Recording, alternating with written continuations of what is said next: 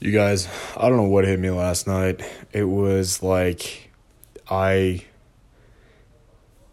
look, here's the thing. I um I I'm doing a sample study of of well, I've got a few different uh, things I'm working on, but but one of them is uh, health practices of myself, my my own health practices, and I can tell you guys like um, environmental factors are are a huge issue. You know what is an environment? It's you know basically your habitat, right? Um, and those factors that are at play uh, at play when uh, you're in your whenever you're in that environment. So there's different environments that I'm looking at, you know, like uh, my mom's home environment and my brother's home environment and like a home environment say in Florida and then and then here and I've never actually um, had any sort of uh, experience with um, the uh, medical uh, THC and uh, CBD in the state of Florida because it's not legal there. But in um, Illinois and California, actually, I could put California on there. Uh, it was a good experience where it cured my symptoms of, say, fatigue, um, nausea, and the other one, which is sore muscles from working out. So, for a lot of COVID, I was in Chicago with, with family when things were you know they were open and then I, went, I was in florida and they were still everything was open there. But um, chicago was like i was just there for a while and just doing some schoolwork. Um, didn't really work there until like last summer but um, again so it doesn't really matter but my um, the time when i was in chicago and using uh, the cannabis and T, uh, cbd thc it was very much a post workout like protein, just a post workout. So it would help my muscles recover and take the pain away from the joints, right? Um, so not really trying to get uh what do you call it, like a high, you know, not really going for that at all. Um, and the same could be said with like something like a nightcap, you know, like a, a little um, nightcap at night. You know, a lot of madmen would would have like you know their alcohol during the day at work. But i'm going for maybe just like uh like a very small dose at bedtime kind of thing. Uh, it's called a nightcap. I think most people are familiar with with nightcaps that come in all shapes and sizes. Um but i'm going for basically the same size. And i can tell you my experience there and in this particular environment has been a huge outlier to the previous samples. It's been quite the outlier. Um, for example, the THC and CBD tends to really impact, um, uh, like this. I get like, there's like a weird um, something on my chest, kind of like a weird chest pressure. I'll get uh, here in, in Missouri specifically that I never would get. Um, you know, with my post workout regimen in in Illinois. So where it's been legal for a few years, obviously, and um, during COVID, um, you know, utilizing that um, not really recreationally, uh, not so much recreationally, but more so medicinally. And um, it's just really strange that uh, so far here, my experience has been like really extreme chest pressure um, fatigue and nausea. That's a couple things that you would think that would go away, and you know, according to the previous samples. Uh, so it has really beaten me up, I would say, um, this uh, this go around, which is a huge outlier because, like, think about if, you know, I'll just use the nightcap as an example because I was just thinking about it. But if you're if you have a nightcap every night and you live, say, I don't know, I'm just thinking of Don Draper right now, so I'm going to like Long Island, right? So I'm I'm like if you if you work in New York City and then you come home to your nice quiet Long Island suburban home because that's you know that's a Hollywood movie, um, could be anywhere, but um you know you're you're used to that you know what to expect from from said nightcap you know it's it's a nightcap it's you know, and and um, everything's fine. You know, you don't, uh, you know, you shouldn't have your whatever Johnnie Walker Black. You shouldn't have your Johnnie Walker Black. One night would, you know, one night should not be any different than the previous ten. If you're doing the same size of a nightcap each each night, you shouldn't probably have one night where it's just um, you know, havoc, right? Like there shouldn't be one night where all of a sudden you get sick or all of a sudden um, it causes the symptoms that you would hope for a nightcap to alleviate. Um, that should never be the case. And so far, what I'm seeing is that idea that each time is very different, and that's and that's really new to me. That's very strange um, compared to, like I said, compared to my other sample sizes. You know, um, like if if I, I I don't know how else to put this, but there's something unexplained, unexplainable to me anyway, to my knowledge of like what exists in this environment. As I, you know, I don't really know what I can't see. I know what happens in my apartment and the things that I can control.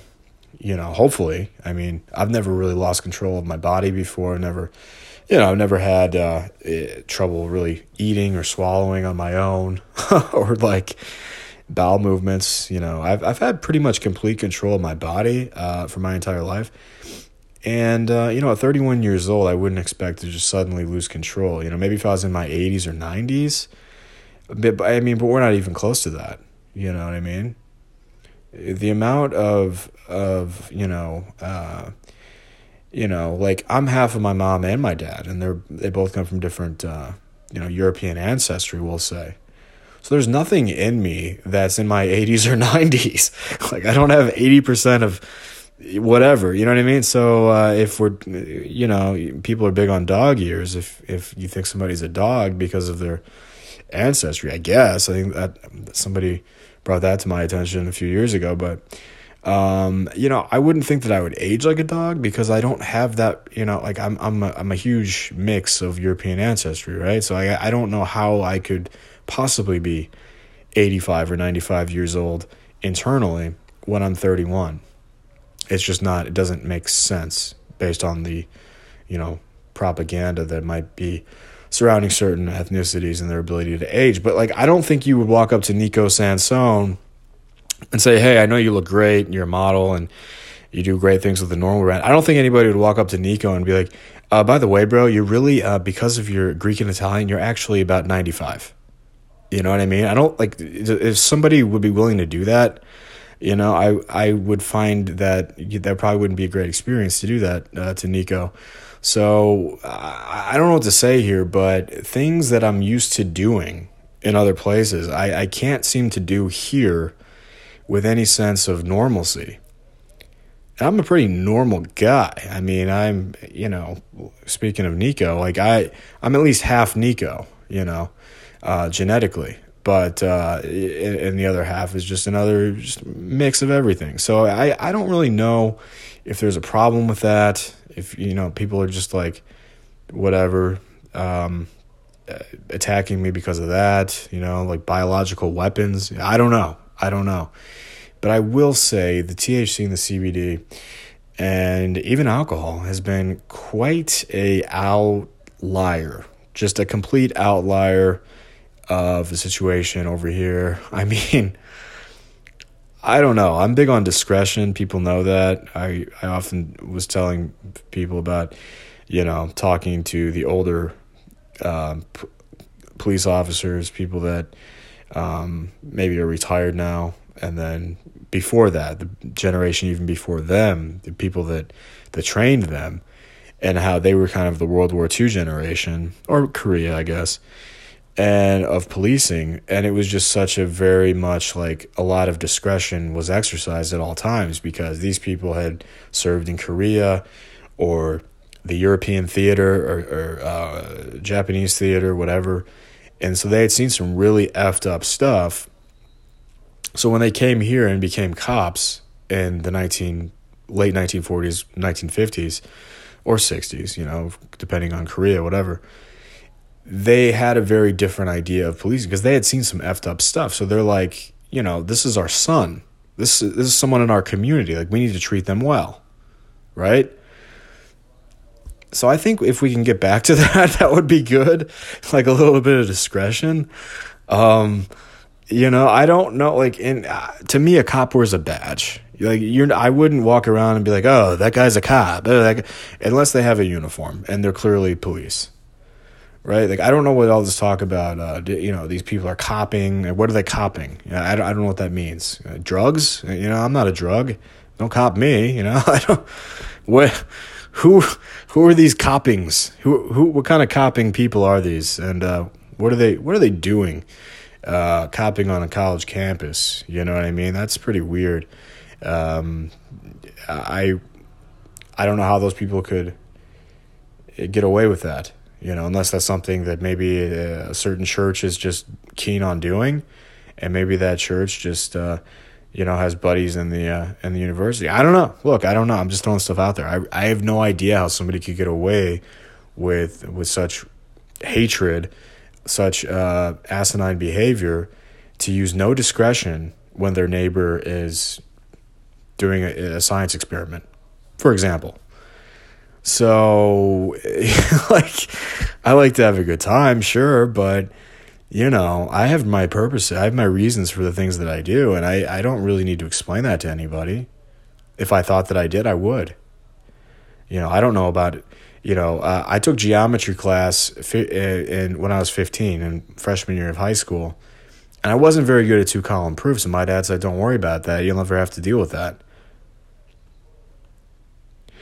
And I think about the society I live in now, and it's just like I feel like there's a lot of young kids really big on two column proofs, not so much geometry class, but like showing a, a like, oh, this is why I did this. Oh, and see, here's what I did.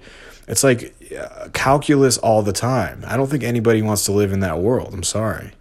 I know people don't. I know people people my age, people older than me especially, but people my age we like we didn't experience that when we went to school here. We didn't, you know, we never had to prove anything, you know.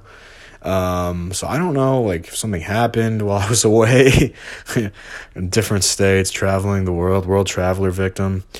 I am, but um, I, I don't know if something happened to the economy here, or like I said, some some church like told all their members um, to to get on board with this. But I I think we should get off board with this. I don't think this is a good idea. Calculus all the time, hell no. You know that's that's ridiculous. You know, there's no knowledge that the world is ending, or, or that you know and if there was, why wouldn't people do better like uh, about growing going green? I was in Greeks going green here years back, and man, you know, like I seeing Gainesville and how everyone in Gainesville, University of Florida, which is very much a public ivy, and I've spoke about it before.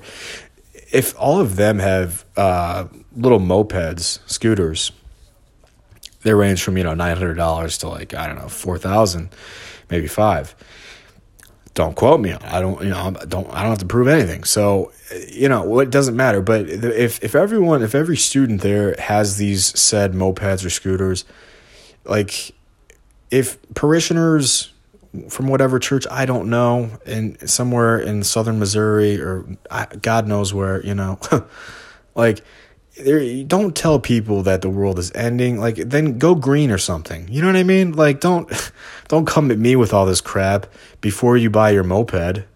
Like at least at least show that you care a little bit about the earth before you try to say that ruin it for everybody else. I don't know where these people come from. I really don't.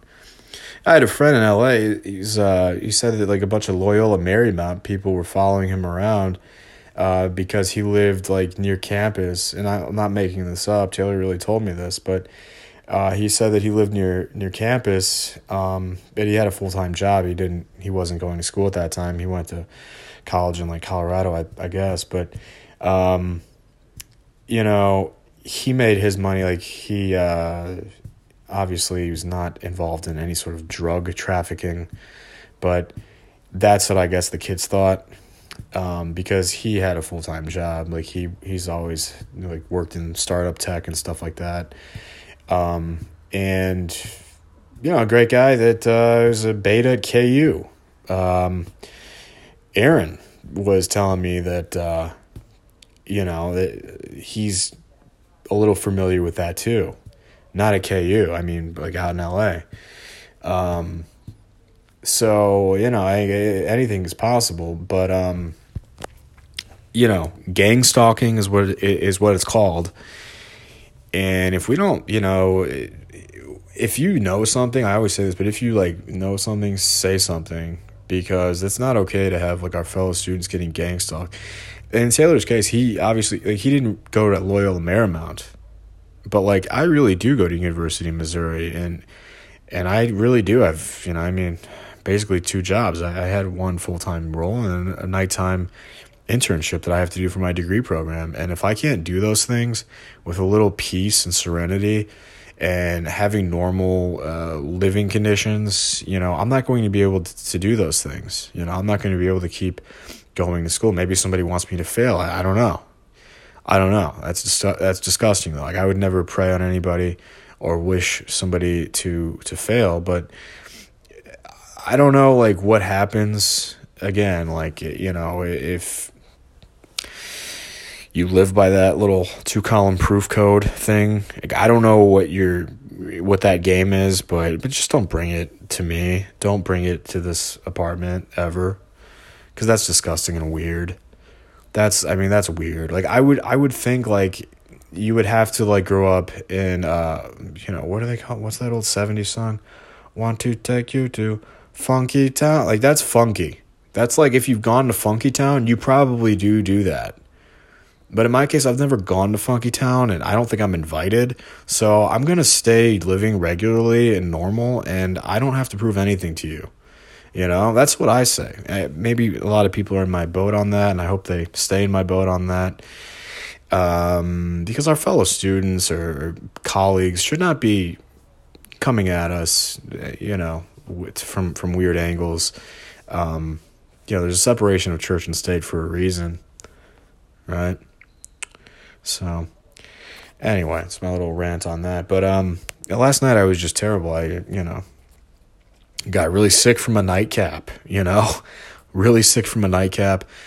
Um, you know, my whole thing was people know uh, Adderall, and I haven't taken that in years. My family's very happy with with me on that, and um, you know, I've never been somebody that struggled with with any sort of addiction aside from aside from you know how Adderall really didn't work out too well but uh, so that's my thing you know that's that's really the only thing my family cares about. They don't they don't you know uh, the other stuff that I'm talking about is really a benign neutral to them. Like they don't really care. Could go either way because I can take it or leave it and they know that but why would you put pressure on me as if that's my thing you know, if you don't know me, especially, I'm talking about, like I'm saying, the fellow colleagues and fellow students or whoever's living below me that I don't know if they even go to school here, but fellow somebody, neighbors.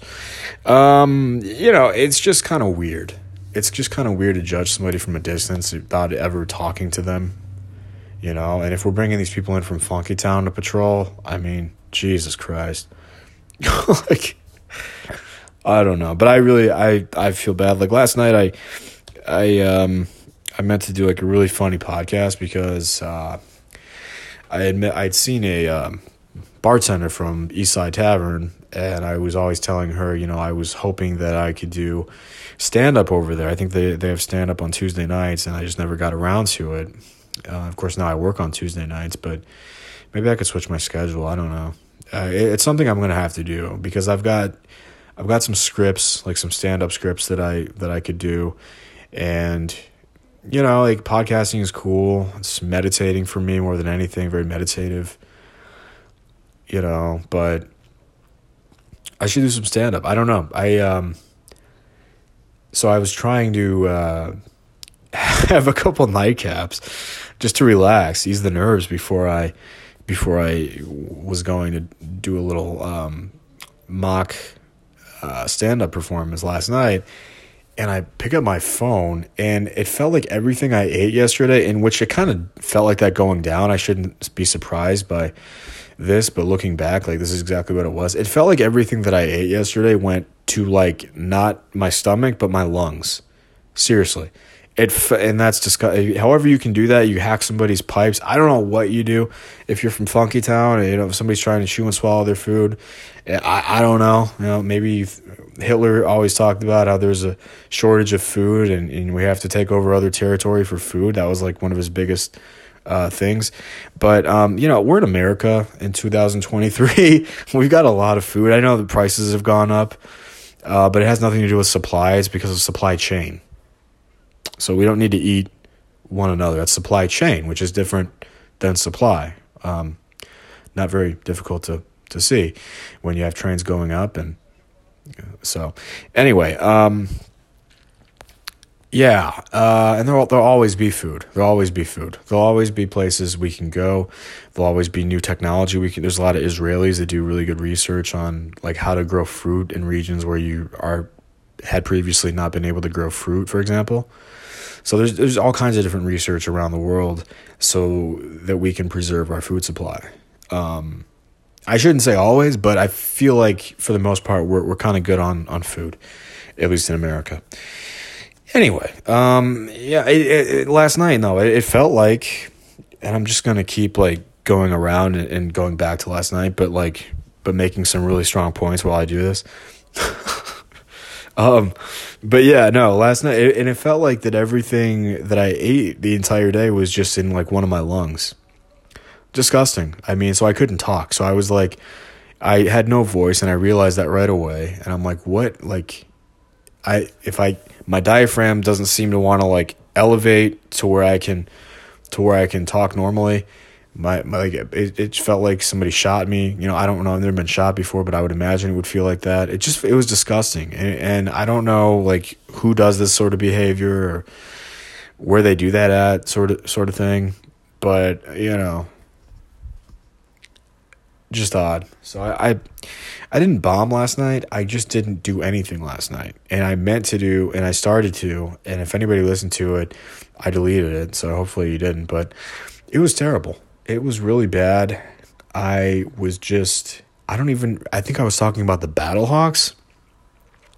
like, you know, I don't really know what about the Battlehawks. Uh I just was saying that um, they should be an NFL team in St. Louis, I believe. St. Louis doesn't have a team in the NFL. And I, I thought that, well, you know, you're getting 40,000 people for XFL. Yeah, which is weird, by the way, that the Rams had struggled with attendance. It's almost like certain people knew the Rams were leaving and they just stopped going. Or maybe it was in protest of like something regionally. Yeah, I don't know. I don't know. I don't know why you couldn't draw if you're drawing 40,000 plus for the XFL, which is probably cheaper, right? It's probably a lot cheaper than an NFL ticket, but maybe that's the problem. I don't know. It's just like uh, the whole thing in Chicago is too. It's like the Bears everyone like that's it's bear country. Northern Illinois, Central. So I don't know how many people live in Illinois, like 12 million or so, maybe 13, 14 million. I don't know. Said said said to be said to be a lot of people leaving Illinois. I don't know why I can't talk today. Well, at least I can talk a little bit today because I couldn't at all yesterday. Um, but it's said to be you know kind of like in new york city where a lot of people are leaving yeah there's still probably 12 13 million people in illinois and chicagoland area probably what like nine eight and a half million something like that so big it's it's you know it's like kansas city and st louis combined and um and columbia too probably and jeff city too probably and maybe even springfield yeah probably um but um chicago is big on the Bears. People know that. Um, and it's like they play in a stadium that only holds like what fifty five thousand, maybe sixty, as opposed to like Lambeau Field. Packers have a huge following, but in a state with like maybe six million people, like Wisconsin, a city like Green Bay with maybe a two hundred thousand people, I don't think any, not many more than that. Um, they draw incredibly well, and the stadium I think it holds like ninety thousand maybe 80,000. I think the Rams' new uh, place out in LA, SoFi, it might hold it might hold 90. I think it holds quite a bit actually. I think it might hold 90,000 people. And so, what am I getting at? Well, like for example, yes, in St. Louis, the problem was maybe tickets were a little much. The product on the field was bad or getting bad. And, um, you know, you have another team in the state that's very, very good. And I think even during the Rams' bad years, the Chiefs always looked like they were pretty good. Um, when the Rams were really good, the Chiefs weren't that good. It's kind of funny how that worked out. But, um, yeah, I mean, the Rams are really only good for like four years. A lot of people thought that they were like, I was looking back at it and I'm like, 99 to like 2003 is not very long. You know, it felt like a lot longer that they were good for in retrospect, but they really weren't that good for like too long of it. Like nothing, obviously, like Tom Brady and Bill Belichick in New England. Nothing even like what Aaron Rodgers has accumulated in Green Bay. Um, and at this point, Patrick Mahomes and the Kansas City Chiefs have had longer sustained success than ever the St. Louis Rams did. Right? Kylie, Kylie should talk about that tomorrow. But um, I look, it's true, and Kylie's people know he's a Kansas City guy. I think, right? Like, I don't want to leak that, but he's a Kansas City guy, so it's like he knows, he knows. Like, and um, the thing is, like, if that's a problem in Chicago, where you know, but you have such a big city, so I don't know. I, I don't know if that's really an issue supply wise the demand is there, but there's no tickets. You know, like uh, what would you say? If sixty thousand can see the Bears on any given Sunday, then what? Uh, about uh, eight point five million can't. I mean, it's like it's a crazy high number. But that's the thing. It's like if eight point five million people are not being well, hold on. I mean, you got to figure some are very old and can't walk, some are very young it can't go without an adult, and some adults just don't care about sports or football. I don't know. Let's just say 5 million. 5 million people on any given Sunday in the Chicagoland area cannot go to their desired program of choice. Their, to, to their desired venue, live sporting venue of choice. They cannot go because there's a shortage of tickets. And but in St. Louis in 2010, 2012, 2013, 2015 was the last year, I believe. It had nothing to do with that. There's plenty of tickets, plenty of tickets. It's just a bad product. It's just a bad product. I mean, maybe when they were good, you could argue that they had a, a bit of a shortage of tickets. And then, like, I know a good one Jets fans. Jets fans hate that the Jets keep raising uh, season ticket prices. That's like the biggest complaint I've ever heard from a fan base that hasn't seen any success since Rex Ryan and uh, Mark Sanchez.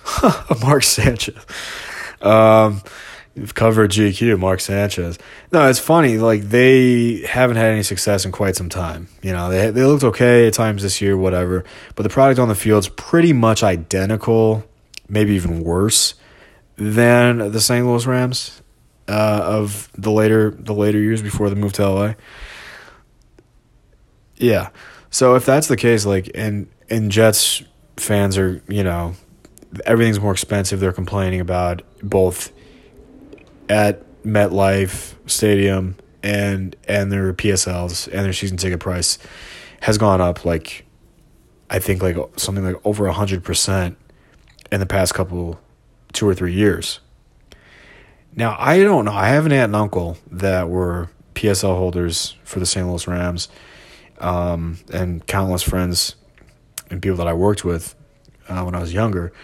But I don't know if it went up like that. I imagine that it could have. I don't really know. I don't know if it went up in price. I don't really know if you know why folks were limited on the secondary market or just didn't really want it uh, just weren't interested on the secondary market in going to a Rams game, you know, when they had four or five wins. I got that's probably what it was. And then you consider too the f- kind of football element that obviously we, we see at Arrowhead and Soldier Field too, but especially Arrowhead. Arrowhead's probably second to none as far as atmosphere goes, right? There just wasn't that atmosphere in the dome. Now, when they were really good and it was the greatest show on turf, I think people were pumped because that was such a unique feature that you have this really high powered offense that's really, really good on turf inside. Greatest show on turf. But that was really unique. And then when that ended, it's like, what's the point of of playing inside when that's not that's no longer our showcase? So when that's no longer the thing, the, the the major selling point, if you will, I don't know if it was the, selling point, but I'm sure it certainly could have been for a few years. And, and like so after that, my point is what what are you selling so that folks will be interested um, on the secondary market so the people that that want to see you know where's the demand coming from right and essentially nothing i'm sorry but there was no demand to see the ram and what what were you to say oh i wanted to see uh, sam bradford no, I don't think anybody ever said that. I'm sorry. Uh, nothing against Sam. He had a great college career at Oklahoma, but um, man, I mean, it's just like I don't like Steven Jackson. Yeah, okay, like you know, there's some there's some good ones, but I just don't know that the decline of the Rams wasn't almost completely because of the product on the field. I don't know. I just I think that it was completely because of the product on the field. I don't know why else people would be wouldn't be interested. And I okay, so maybe half the product on the field and half the atmosphere. Because again, I have I've long had this theory that people would like pro football in St. Louis again, but it would have to be outside.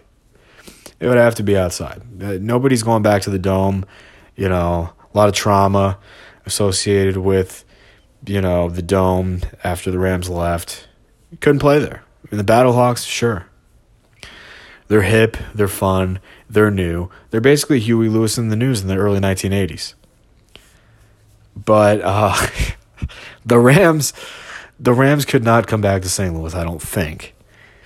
And if they did, or any other team, you know, kind of like uh, what the Ravens did to Baltimore. I think I had a dream that happened, kind of thing, where you know the Colts left.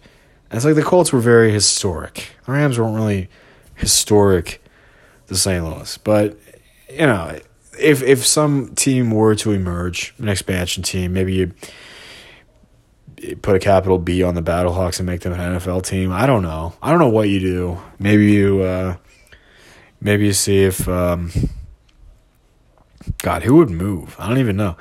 I would think like uh, yeah, probably probably the Jets. Probably the Jets at this point are the only team that could really move, but I don't know. I mean, maybe uh, maybe the Chargers. I, I, don't know. Somebody was talking about the Chargers a while ago.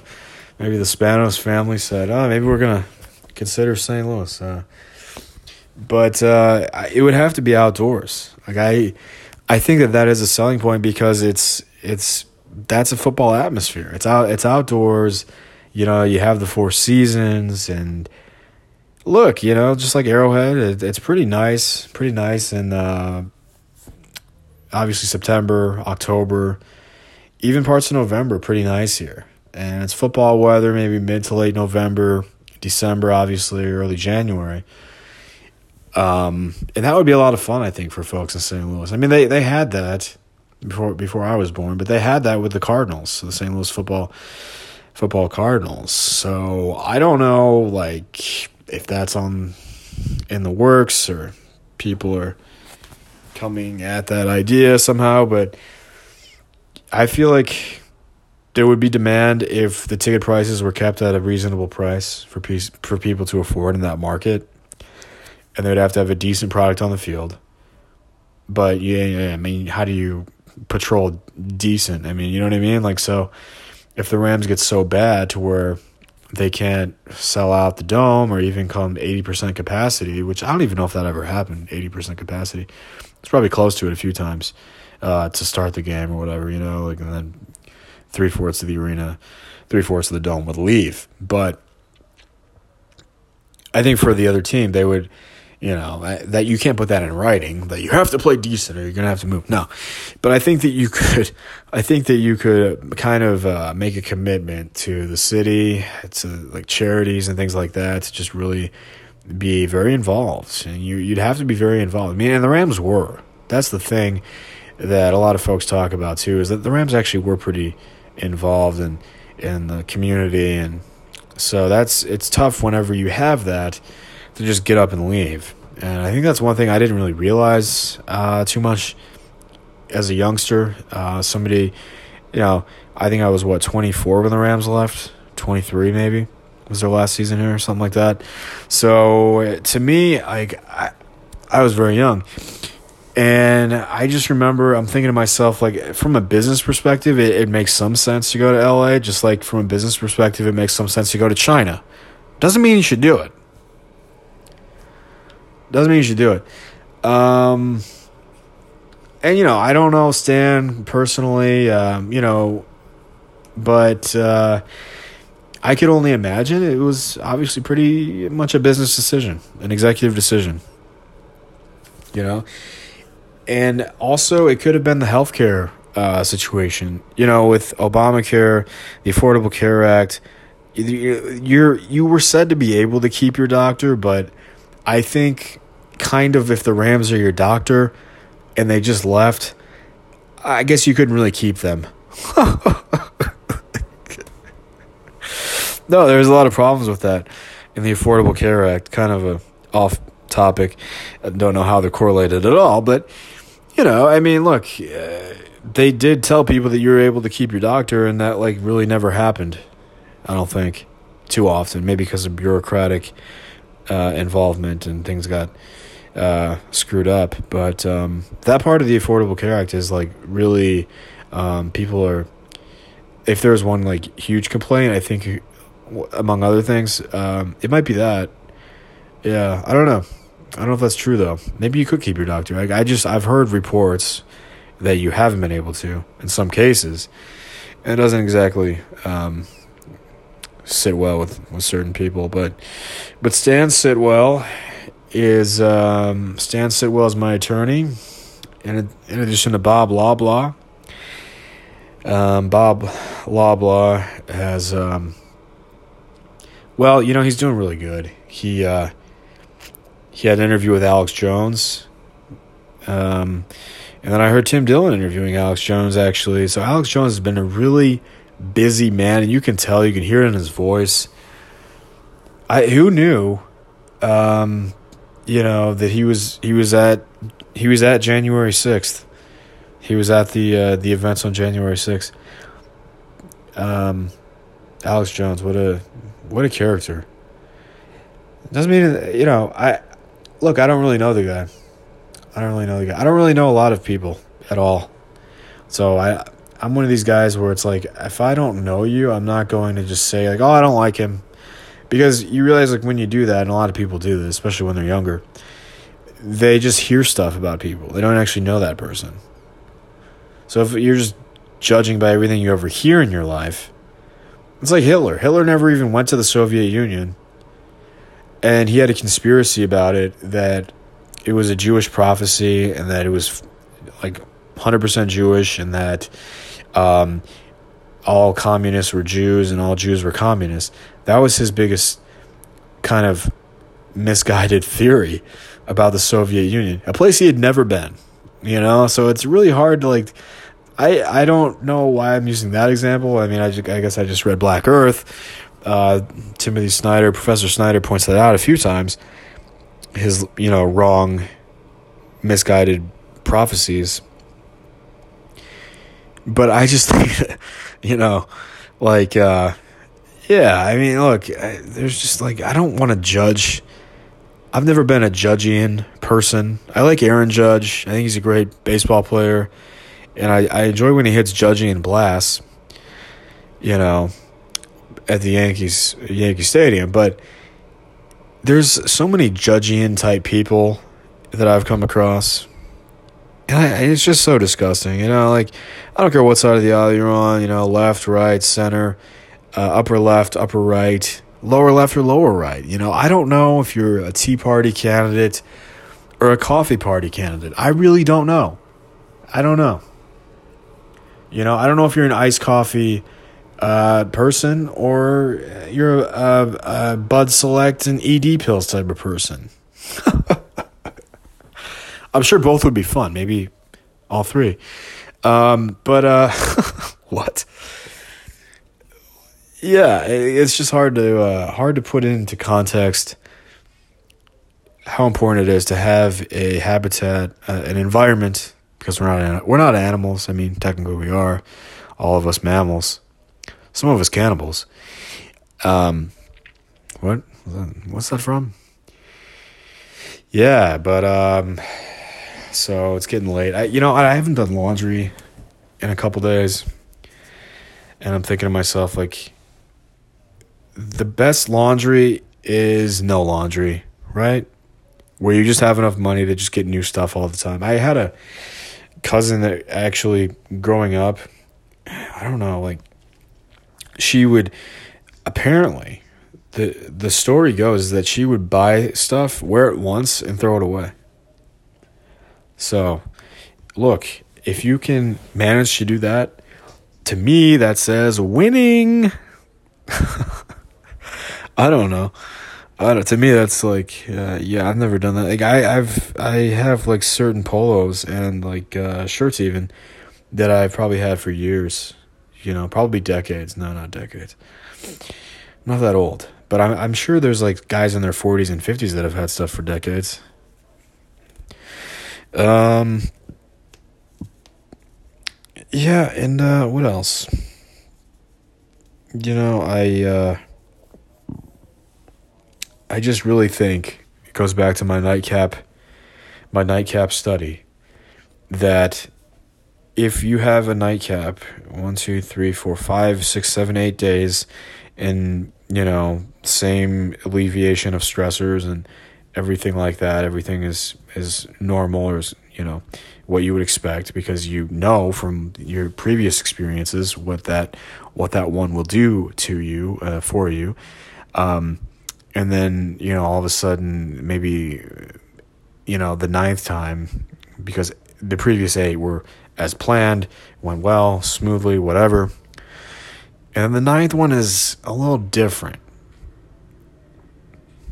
why is that it's not like environmental factors i guess would be the politically correct way to put it but i mean it's more than that and we're really gonna have to, we're gonna have to dive into or now we're gonna have, we're not gonna have to dive in, but hopefully somebody could uh, bring to light what that would be or why that is. Is I I really don't know.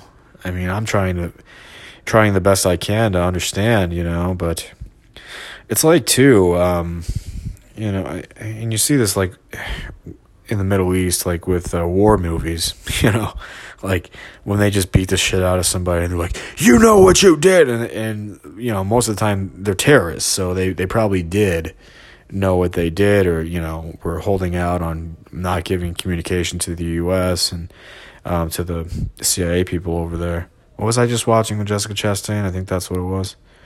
I don't know. I think it was she was the attorney and for the CIA or some specialist and she went over there and she couldn't do it at first. She's like, she's like, I can't. She's like, this is like, this is too extreme. But then she got really good at it. And it's basically like a hazing. I mean, you're hazing terrorists basically. And, uh, and so, you know, and I don't, what the hell movie is that? She's like, uh, I don't know what movie that is now. It's gonna drive me nuts. It's on. I think it's on Netflix. But uh, anyway, it's like that. Just you know and but terrorists i mean typically they you know there's a reason why they're being held captive. But it's like if you're a normal student you know we shouldn't play war games on campus with regular uh, fellow americans fellow missourians you know like crazy. So um you know like how you how could you just hit somebody and assume that like they did something and you know they're not in Afghanistan. They've never been in Afghanistan, and they've never, you know, they don't have any sort of criminal history. Like, so you're just going to beat and beat and beat, and they're not joining a fraternity because they were already in one. So, like, what are you doing? Why would you just beat the shit out of somebody without any indication of like to what to what do they owe this? You know. It's like when uh, when when uh, Adam Klotz was uh, on the subway train, you know, about a month ago now, and got beat up by a bunch of young kids on the subway train after the Giants game. I think he had a few drinks after the Giants game, and was on the way home because he wouldn't drive home drunk, right? Take Uber or, or the subway if you're in New York, and um, he just gets beat the shit out of by because he was sticking up for an old guy, and he was telling them not to not to pick on the old guy that the that the hoodlums were, you know, the um, the the gang was uh, was picking on, and he got you know Klotz got you know beat up for that. So um, yeah, I don't know. Look, he's just a Fox weatherman. I mean, he could be a CNN weatherman. It doesn't really matter. I don't. I don't think Adam Klotz is really that political. I don't think he sends out job resumes um, like, oh, I'm only gonna work for Fox. Like, you know, like I'm pretty sure Klotz didn't think that. Like, I would be very surprised if he was like, I'm not working at CNN weather ever. Like, I couldn't imagine that was ever has ever been on any weatherman's mind ever. I'm sorry, but I just don't. I think you'll likely take most jobs at a major uh, news company, but um, what, you know, um, yeah. So like that sort of, and that was obviously there's no excuse for that. Klotz didn't do anything to those kids. It was totally unprovoked. He was just sticking up for somebody you know and it's like for my like for me like i'm in my own apartment so to me like that's even worse than being like in a public place like the subway like you should always have safety and like peace and like you know if you were ever like whatever beat up in your apartment like you'd at least want to know like why like to what do you owe this right and then if these people like if they don't talk they're antisocial they don't you don't see them outside you wave they don't wave back that sort of thing I mean, you have to wonder, like, what to what you owe it. I mean, you know, like I can't get over that. Like it's just like what is going on to where there's no indication of why stuff is happening. That is just bizarre. Anybody would want to know. Um, like again, after you've done some experience with uh, a sample size of nightcaps, and they're a little uh, they don't go down the same uh, in some environments uh, here. So you know, I'm just uh, you know I didn't use the microphone for this podcast, but I this is basically an extension of the unnatural nature of health podcast that I did earlier in the week. and I hope that few uh, folks will find this well and, and, and, and listen to it and understand. Like you know, I'm going through something over here, and I'm really not sure what.